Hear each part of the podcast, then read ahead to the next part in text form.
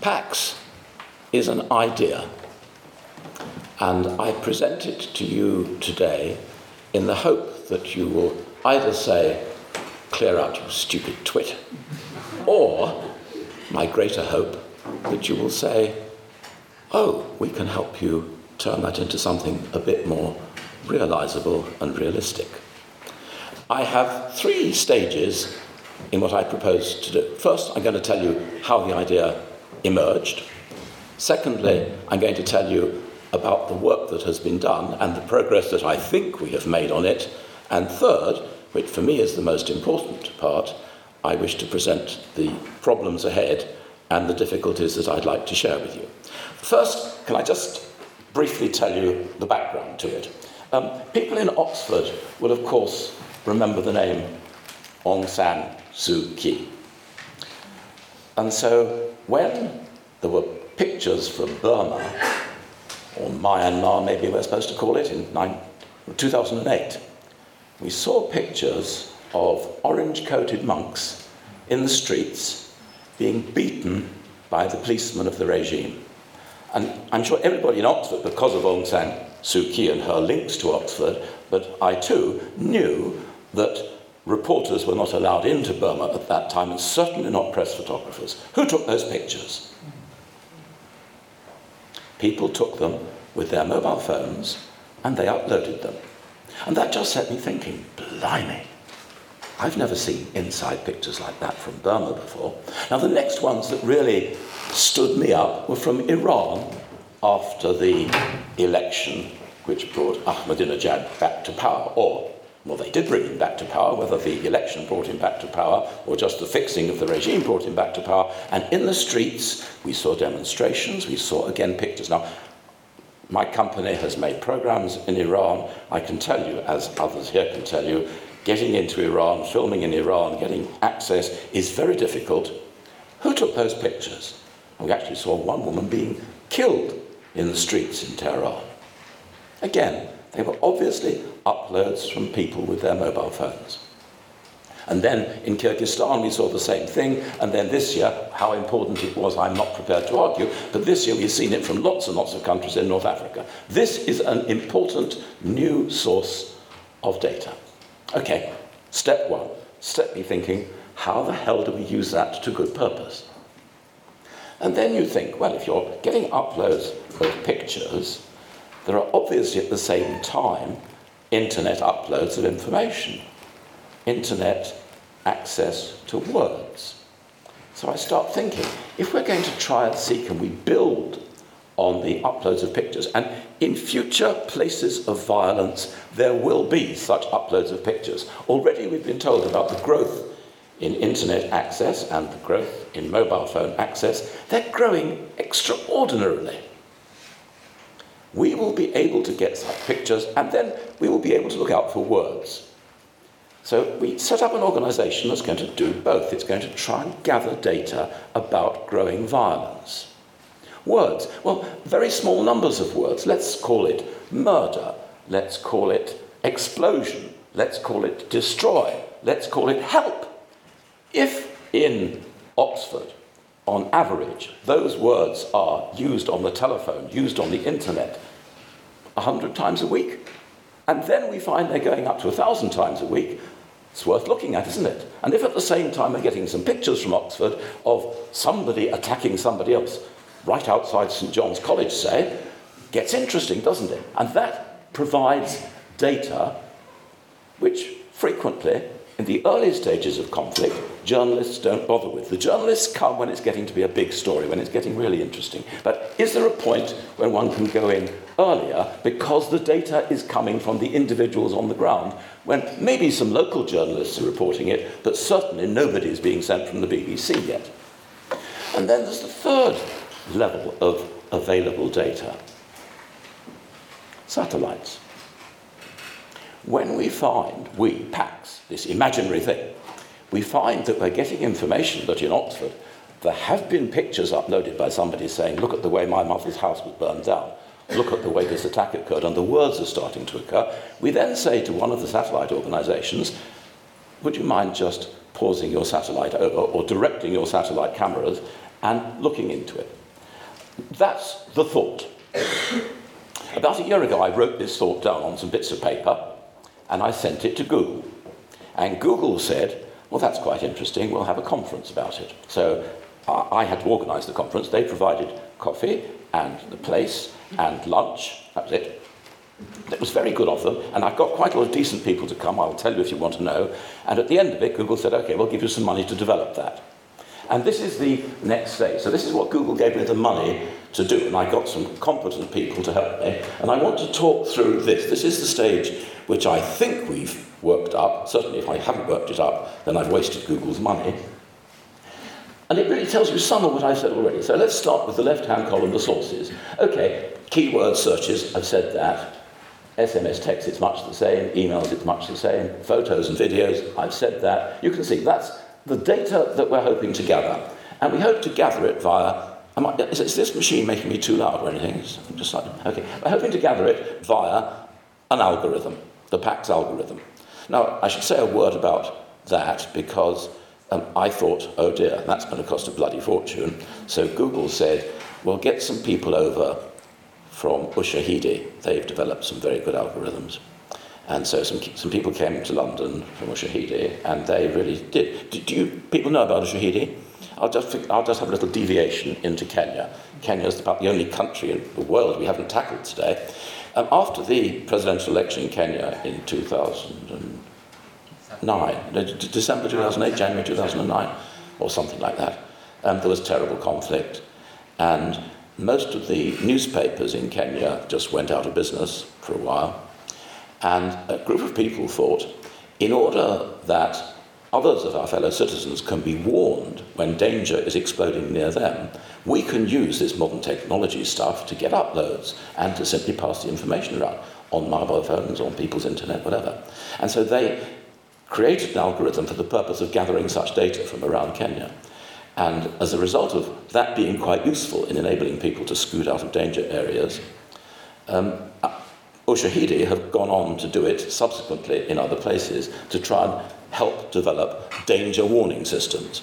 And the oh, Ushahidi people who came over to see us said, listen, all the technology we have developed is available for PAX free. Not only is it available for PAX free, but we will help you to develop it so as to be able to not only gather the data, but help evaluate the data and check out that the data is actually valid. Because, of course, somebody let's call it for the moment, since I'm just a bloody prejudiced sod, let's call it the government of China and its allies, will put out data which is plain bloody lies, saying we are the innocent victims of these attacks. We've got to have a, a system for evaluating the sound and the unsound data. Anyway, the, the PAX algorithm is data three. So what we do is A, we gather all that data via the PAX algorithm, then we come to the third column, crowd analysis by registered evaluators and satellites. Okay, what's that about? On the algorithm, we've put out a questionnaire. Have you been to this country? Let's call it Oxford, where this terrible crisis just seems to be arising. Do you speak the local language of that country? When were you last there? Why did you go? Questionnaire. To those who answer the question satisfactorily, we then say, well, we can give you a bit of help to do some proper evaluation. One of the bits of help we can offer them is these satellite pictures. Now, I can tell you, having sat down with people from um, UNOSAT, oh, sorry, this is another deviation, I must uh, divert. Um, Google also got me to meet people from UNOSAT, which is the United Nations organization that uses satellites to see where natural disasters can be examined in detail so as to help people, so that they know about the use of satellites. And secondly, Satellite Sentinel, which is the organisation George Clooney helped make well known um, in the southern Sudan for giving warning of the eruption of civil war, violence, whatever it was going to be, after the referendum in January, three months ago. Um, both those groups showed me satellite pictures. I have to tell you, when you look at a satellite picture, it doesn't immediately say much to you. I mean, it's 250,000 miles up there, the camera. Of course, if there are any clouds, you don't get a picture at all. But even if you do get a picture, my God, making sense of it is not easy. However, you can say to the satellite, don't just take a picture from straight up there, would you mind taking a picture from 45 degrees over there? So, assuming that this violence has occurred at the front of St John's College, we can, instead of just getting a picture of St John's College from up there, get a picture of St John's College from over here, which might be slightly better. So, we're going to make available to these volunteer analysts satellite pictures and other data that can help them evaluate the data we're getting in. So, who the hell are all these people that who are volunteering? Okay, this is a problem for PAX. In order for PAX to work, it has got to be a completely worldwide enterprise. It has got to get people all over the world willing to say, yes, I have been to that part of Pakistan, or I have been to that part of, I don't know, Ethiopia, or wherever it is, and I am prepared to try and help understand. And I realize of the countries that I have visited, I really would be prepared to give my time. And I think a lot of people would be prepared to give their time. Because when violence erupts in a place that you've been to and know something about, the ability simply to say, yeah, that's a city I've been in. I do speak a bit of the language, and certainly I know something about it. I don't mind sitting down for days on end, looking at data that's being uploaded to try and help understand what's going on. So, what is this notion of total global? Is it ridiculous? Well, I would say it isn't ridiculous because, and I'll take us to the next stage, and then that begins to make slight sense, maybe, of the notion. The next stage is all that data. I just want to put one other little point to you, which is when the registered evaluators in column three have done their stuff, their comments, they feed back into the PAX algorithm. So the algorithm takes account of the criticism, and further analysis of the data collected in column one. All that then comes on into the PAX barometer. The PAX barometer is in effect a report on violence anywhere in the world. Now, one of the organizations that's been helping us is the International Institute for Strategic Studies. And they say there's by and large about 75 places in the world that you need to look at for this purpose. That's, they've been doing it, but they say they haven't been doing it with the sort of sophistication that this proposes, but they do put out a regular survey of places where danger is exploding. So their, their analysis is probably pretty sound. So we're looking at a barometer which covers about 70 places in the world where violence is erupting to a point at which it's just sensible to be looking at it. I then categorized it into three stages early warning, tension, and crisis. Early warning is obvious, self explanatory. Tension, well, it's getting a little bit bad, but it's not yet totally terrible. And then crisis. The crisis point, obviously, it is getting so serious that we think there is a definite danger that war or genocide are about to erupt. At this point, a completely new procedure is taken up. Up till then, this has been entirely governed by the algorithm and volunteers. It's actually been surprisingly cheap to be able to run it as far as the end of the yellow columns. At this point, we have to do a much, much more rigorous evaluation. The crisis moment, we really think that violence is about to explode into war or genocide. A, we may be back to Oxford again. We hire people who know a thing or two, they may be scholars here. They may be journalists, possibly not here. They may be diplomats anywhere in the world. And it's quite important, of course, that these evaluators have real knowledge of the area and they get paid. They have to get paid because once a crisis starts developing, they've got to work bloody fast. They have to look at the data, apply such knowledge as they have from anywhere else, and very quickly. And of course, at this point, we can do something rather more with the satellites. At the earlier stage, stage three, we would be using data which satellites are gathering anyway we wouldn't actually be paying very much for it. Now, there's a very complex sub issue here about paying for the satellites, and I could report to you in much greater detail if anybody wants to know about the conversations that I've had with the two satellite organizations that we've talked to about how you pay for satellite data. The quantity of satellites is going up, the payments arrangements are complex, but it is not inconceivable. But at this point, it's a more expensive operation because we actually have to say we want a satellite to home in close. Really go up close to St John's College and look. Now, Satellites are capable of quite surprising enlargement and homing in, but it costs money. But at this stage, when we're in effect going to be saying there is the danger of a war or genocide happening and further action has to follow, you need very high quality authorization, authentication, sorry, of the data you're gathering. If that authentication process says, bloody hell, yes, this is getting very close to being a war or a genocide, something's got to be done, okay, Pax puts out an alarm. Now, this is as far as we've got with the working out of it. I now come to the stage where I really could be very grateful for your ideas. I will tell you my ideas, but my ideas have not been further developed by talking to the parties that I'm now going to refer to. What happens at a Pax alarm moment? I have a very clear concept of who can influence the parties to a growing violent conflict. And I'd like to try to explain my ideas by talking about three historical cases. The first case I'd like to talk about, and, and, I want to talk about these cases to demonstrate one fact, which is that there's always an alarm moment.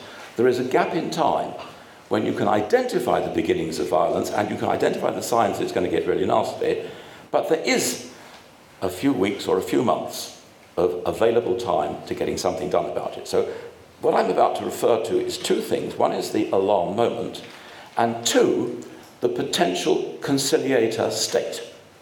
Because for every such crisis moment, there is a potential conciliator state.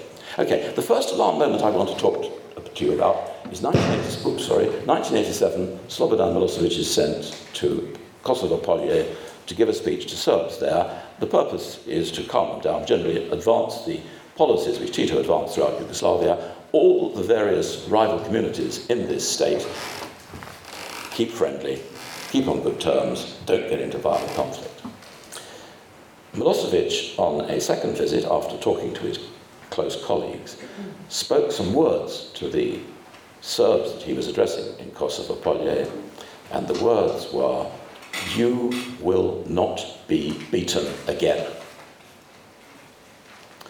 Now, Milosevic knew perfectly well that nobody in his audience had been beaten. So, what did those words mean?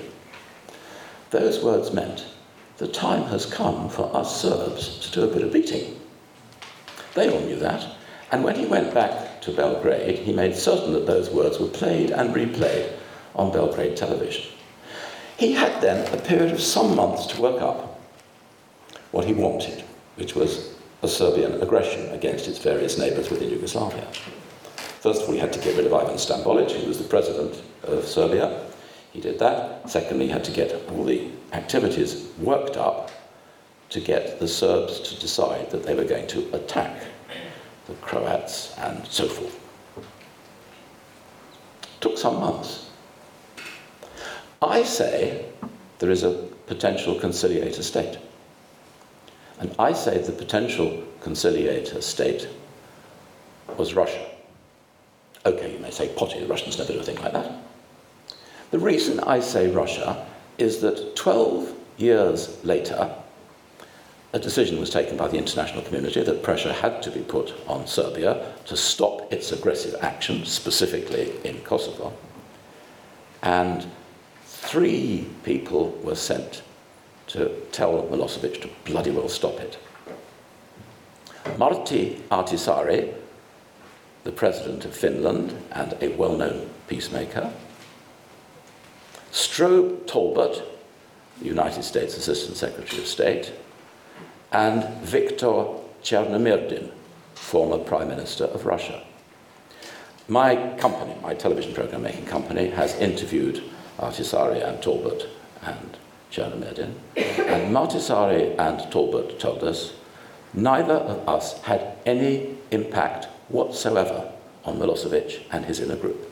The only person who persuaded them was Chernomyrdin. And in the end, Chernomyrdin addressed them, and we didn't even bother to go into the meeting. That was the meeting in which he swung them round. The fact is that Russia was in a relationship with Serbia, best old friend, long standing, whatever it is, similar religious background, whatever the background, doesn't matter. There is a state that is the potential conciliator state. Okay, I've given you my first one, Yugoslavia.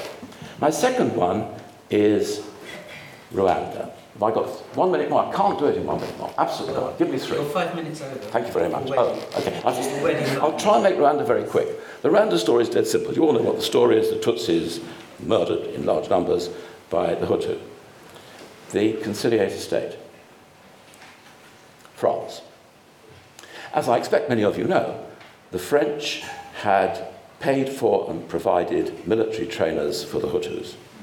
Those military trainers sent information to Paris that if a genocide or ag- further aggression continues against the Tutsis, Tutsis whom who we have driven out, who the Hutus, with our help, have driven out, some 300,000 of them, many of whom have been to Uganda. Those who've been to Uganda have had good experience in fighting in the civil war there. They will come back and they will defeat you, the Hutu, us, therefore, the French interest.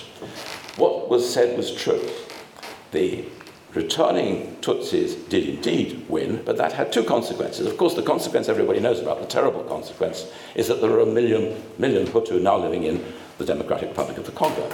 But the second consequence, when the Tutsis came back and eventually set up their, their government, which wasn't an immediate activity, one of the things that they announced and have carried into effect is that in future in the schools in Rwanda, one subject is going to cease to be taught. Guess what? French. And what is it going to be replaced with? English. And why? Look, one of the reasons why Mitterrand and his government backed the Hutus, well, you've got one side of the story. Am I really not another, another minute? Have I, got to stop there? I've got a third case, if I can remember. One, one minute, and then we throw stones. Okay. Um,